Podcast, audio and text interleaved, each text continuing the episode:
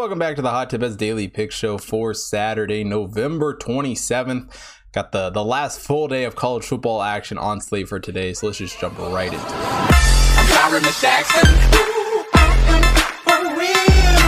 Now, the first game I'm taking a look at today, the game of the day, Ohio State taking on Michigan. Both these teams coming into this game 10 and 1. And, you know, for Ohio State, they've obviously owned this rivalry for feels like forever at this point. And you know they, they've rebounded really good on their season after that disappointing loss to oregon early in the year. And especially last week blew the absolute doors off of michigan state. And while i i, I don't think michigan or michigan state is a great team i don't know that michigan is, is gonna look near as bad as, as that michigan state team did last week. Um, but with cj stroud at quarterback for ohio state they're going to put up some points. You know, 3,400 yards on the year for him, not to mention 36 touchdowns um, as well. And, you know, he feels like a Heisman front runner at this point in, in a season where there's really no one that has stuck out as far as someone who could win. Um, and it's in large part because of the wide receivers he's got to throw to. Um, Jaxon Smith-Njigba um, really does lead this team with over 1,100 receiving yards this season. TreVeyon Henderson has also done a really good job rushing the ball for them, over a thousand yards for him on the ground. So, um, you know, this team in Ohio State has absolutely no trouble moving the football, has absolutely no trouble putting points on the board. You know, they're averaging 7.98 yards per play. Absolutely insane. When you're getting essentially eight yards every play you run, how in the hell is anyone supposed to stop that? I mean, you're basically that equates to scoring points on almost every drive, and yeah, that, that's kind of what it's been. They're putting up 47.2 points per game, um, and they just do such an amazing job at moving the ball. It's it's impressive what Ohio State is doing right now, but you know, Jim Harbaugh really bounced back after a two and four season last year, which was, you know, absolutely abysmal for this Michigan team. And their only losses of the season thus far came against that Michigan State team Cade McNamara um, has been an okay quarterback, 2,100 yards, 14 touchdowns. I mean, he hasn't been CJ Stroud by any means, but he, has been manageable. Haskin or Hassan Haskin, um, Blake Corum have, have, been a dynamic backfield rushing the ball for this team. Both of them have combined to rush for over 1,700 yards.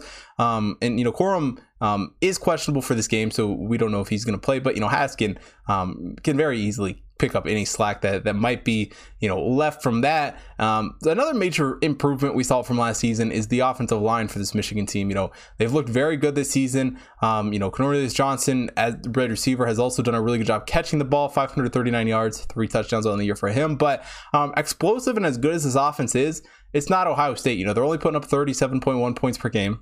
only. they're only averaging 6.28 yards per play, which, again, against most teams in the country, that's great. And, and that's going to be a better stat. But um, this Ohio State on offense is just so extremely good. Um, and, and, these two defenses are probably pretty even. Um, you know, defensively for Ohio State, they're holding teams to 19 points per game, as well as 5.02 yards per play. Michigan State on the defensive side of the ball, um, it's definitely stronger than they were last year because of injuries, um, and, and, they've done a really good job. They've held teams to 16.27 points per game, 4.66 yards per play, and um, when it comes right down to this game, it really comes down to one thing, and it's who's going to win the Big Ten. And in my eyes, I don't know that this Michigan team has what it takes. You know, when we saw them in that Michigan State loss, they they looked like they were basically even with what Michigan State was doing. Um, and Michigan State goes and gets their absolute doors blown off by Ohio State last week. So um, I mean that alone, granted you, you can't do that because by that logic you end up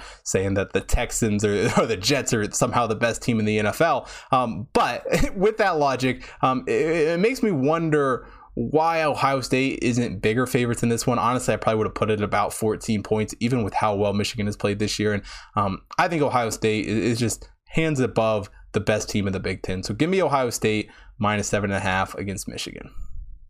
The next game on Saturday's card, Texas A&M taking on LSU.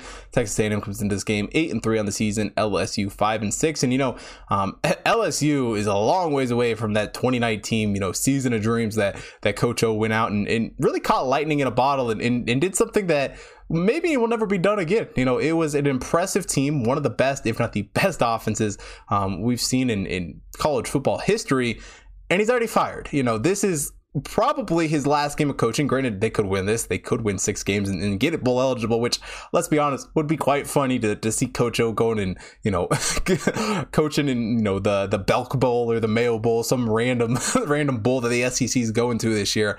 Um, but even without that, and honestly, I don't think that's going to happen because we're, we're, betting on Texas A&M here, and, and and LSU has not been a great team this year. Let's just be honest. You know, Max Johnson has had a decent season, 2,500 yards on the year for him, um, and they did return all all five offensive linemen from last year, which what I thought would help, um, but it hasn't necessarily made a difference. You know, Jack Beek does lead um, this wide receiver room with 478 yards on the season. Tyrion Davis-Price leads the team rushing the ball with 919 yards. You know, he's done a pretty good job, but offensively, they're just not as explosive as some teams. Um, um, in the SEC, and it's shown. You know, they're only put up 27.1 points per game, which again isn't bad, um, but it's nowhere near what that 2019 team was doing by any means. I mean, Texas A&M, on the other hand, highlight of the season is obviously the win over Alabama, and you know, while it's not going to end up being the season that they want for Texas A&M, um, beating Alabama is not a bad consolation prize. Zach Calzada, though, has has been a pretty good quarterback, um, at least a decent quarterback this season. 1,900 yards in the year for him, 14 touchdowns to go along with that. Tight end Jalen Wydermyer um, has led this team in receiving with 491 yards.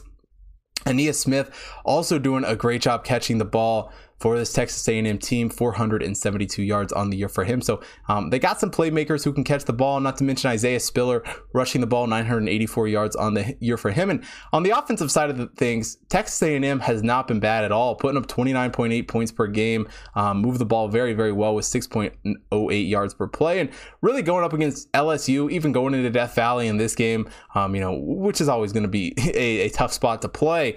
Um, I, I do think Texas A&M has the better offense. Um, and I think Texas A&M definitely has the better defense. You know, they've held teams to 14.9 points per game this season, as well as only allowing 4.57 yards per play. And you know, this Texas A&M team is one that felt like they were on the verge of something special this year. Um, and while it might not be what they want, I think they can you know finish the season strong with a win over LSU here because you know LSU defense, while they have talent they haven't really shown anything this year. You know, they've held teams to 25.45 points per game this season. Um, and while they've been decent, it's just not quite as good as what Texas A&M has been able to do. And and honestly, talent wise, still they're nowhere near what they once were, especially the 2019 team. Granted, it's hard to compare any team to a team that won the national championship, um, but uh, but the new era of LSU begins today, um, or, or after this game rather, is when the new era can can officially start. The Coach O era, that chapter of the book closes, and and honestly, I think Texas A&M kind of kind of hits him in the butt on the way out and, and, covers this game and beats LSU pretty big. So give me LSU minus six and a half in this game. The next game on Saturday's college football card, Kentucky taking on Louisville. Kentucky comes in this game eight and three on the year. Louisville six and five. And for this Kentucky team, you know, had a great great start to the season. Went six and zero.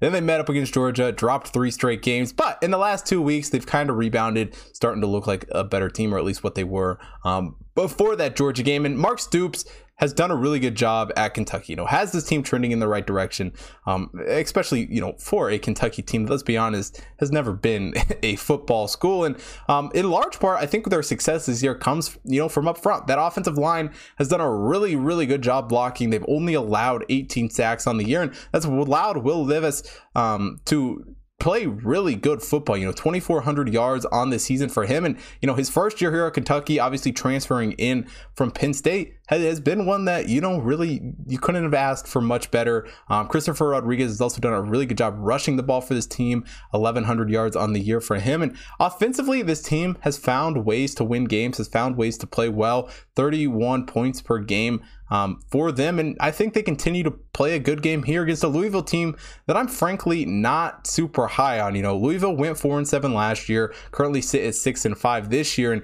you know, Scott Satterfield hasn't had the best third year. I guess he's improved from where he was last year, but it's only a slight improvement at that. And you know, the last two weeks have been you know two I don't want to say cupcake games because you can't overlook anyone, especially in conference. But uh, wins over Duke and Syracuse, not the the toppest level um, opponents in the world. But Malik Cunningham has looked like a decent quarterback this season. Um, he's obviously played very very well, passed for over 2,500 yards this season Um, and the offense is, scoring points. You know, um, Louisville is putting up 32.9 points per game. They're also averaging 6.74 yards per play. So um, they don't move the ball horribly either. They, they're doing a pretty good job in that aspect. Um, but what's really impressed me about Kentucky, and, and, again, why I love them so much here and why I've loved them all season, is their defense. Is it the best defense in the world? No. But they returned four guys from last season and have still had one of the better defenses in the SEC, in my opinion. You know, they're held teams to 22.18 points per game. Um, they've only allowed 5.39 yards per play. And really, their defense is, is what's made them so competitive, what's kept them in some of these games. Um, and it's really, you know, kind of what I fall back to here in this rivalry. Um, granted, Louisville's defense hasn't been horrible. They've held teams to 24.72 points per game, as well as 5.6 yards per play. But um, I really think Louisville is going to struggle here. And honestly, I don't think they should be favorites. Um, I, I, think this game should basically be a pick 'em, which at two and a half, it, it's kind of sort of is with Louisville being at home and, and, and whatnot. But I think Kentucky Kentucky is just a much better team um, at this point in the season, and I think they get the win here. And, and more importantly, I think they cover the two and a half. So give me Kentucky plus two and a half in this game. Next up, we got Oklahoma taking on Oklahoma State in Bedlam. Oklahoma comes into this one 10 and 1. Oklahoma State also 10 and 1. And, you know, this game probably hasn't meant this much in, in quite some time. I mean, and, and it could very well be the preview for what the game we see next week um, in the Big 10 or the Big 12 championship, rather. You know, um, Oklahoma has played a lot of close games this year. Um, and while they're 10 and 1, they just don't feel like the same Oklahoma team, which which is weird. You know, they, they dropped the game to Baylor a few weeks ago. Um, I mean, really, who is their best win of the season? I guess maybe Kansas State at this point, but um, they don't have a ton to go back on. You know, Spencer Rattler, Caleb Williams have been okay. I mean, I, I, don't love either one of them. I mean, Caleb Williams seems like he's the guy they're going with at the moment, but um, let's just be honest. Neither one of them has been super impressive to me. Um, Kenny Brooks, though, for this team, um, has rushed the ball very, very well. 972 yards on the season for him. But um, really, the, the the struggle offensively for Oklahoma, I think, is that they don't just have like necessarily one guy catching the ball. You know, they don't got the the CeeDee Lamb um, the Hollywood Brown, the the whoever you know standing back there, um, leading the offense as far as catching. You know, Marvin Mims kind of takes that role, but he himself has 644 yards this season. Know, they've really done a, a, good job spreading the ball around, getting a lot of guys involved on the offense, and, and the offense is averaging 6.9 six yards per play, which isn't horrible. Also putting up 38.7 points per game. Um, but Oklahoma State's defense has been dang, dang impressive. And, and Oklahoma State as a whole has been impressive. Um, defensively, though, it's really been a strong point for this team, which is not something you expect. You know, usually Oklahoma State, you're expecting a, a, a standout offense in the in the Big 12. You know, Mike Gundy's offense going in there, but they've held teams to 14.9 points per game as well as 4.25 yards per play. And if you know they can come anywhere close to that here against Oklahoma, they're going to have a great day. And as a whole, Oklahoma State's just had a great season. Obviously, finished eight and three last year, improve on that this year, and you know they've really just been a dominant, dominant team these last few weeks in the Big 12. Uh, Spencer Sanders um, has been an okay quarterback. I mean, he hasn't been anything special, but he's leading wins for this team. 1,900 yards in the season for him, as well as 15 touchdowns. Tay Martin has also done a really good job catching the ball with 765 yards. Um, not to mention, Jaylen Warren has done a great job rushing the ball, over a thousand yards rushing for him on the season. And offensively, it's not like they're not scoring points. Still putting up 31.4 points per game, still averaging 5.55 yards per play. And I think that that Mike Gundy and this Oklahoma State team is probably the best team in the Big 12. Um, and I think they win this game. I think they cash their tickets to that Big 12 championship. And that's not to say that this game couldn't happen again because, you know, there are circumstances where um, we could very well see this game again in two weeks. Um, and, you know, Brian Asamoah um, on the defensive side of the ball for Oklahoma leads the team with 69 tackles, but their defense hasn't been anything special, only holding teams to 24.18 points per game. And honestly, I think it's comes down to the fact that I don't know that Oklahoma can score enough points on Oklahoma State um, to win and, and most importantly cover this game. So give me Oklahoma State minus three and a half against Oklahoma.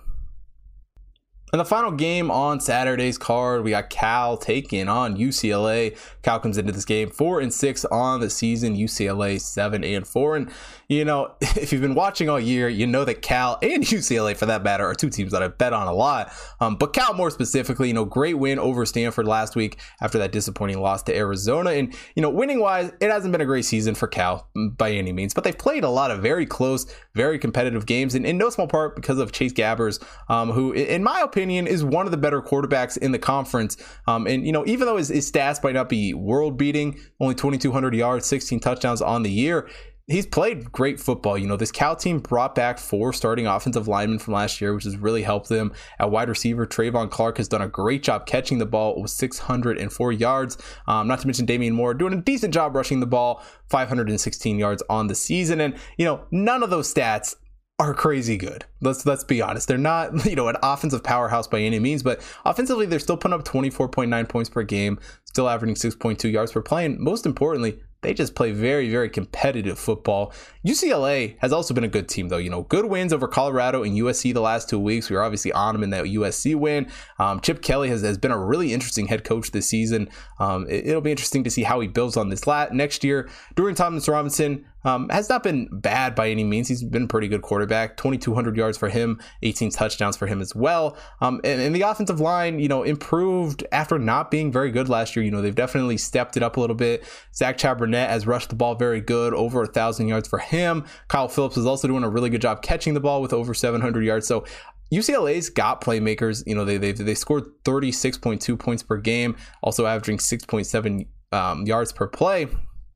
But when it really comes down to it, it's the defense that, that I'm concerned about for this UCLA team. You know, they did return 10 starters from last year, but they just haven't played great defense this year. They've only held teams to 29 points per game. They've only um, held teams to 5.65 yards per play, which that in itself isn't horrible. Um, but unfortunately, they just haven't looked the best necessarily in the process. And while Chip Kelly's in a great place with his team, I think Cal's defense is really what gets it done in this game. You know, their linebacker group is very impressive. While their D line is a little bit thin towards the run, and that can be exploited if you know UCLA plays their cards right this defense has still held teams to 19.3 points per game, and really they've just found ways to be competitive in all their games. And um, I know this might be a little bit of a crazy take, and, it, it, probably doesn't happen. But you know, Cal being plus seven here, I think is a great bet. Um, but honestly, taking a money line doesn't you know scare me at all either. You know, I think there's a very real chance that Cal not only beats UCLA this week, um, but goes and beats USC next week in that postponed game, and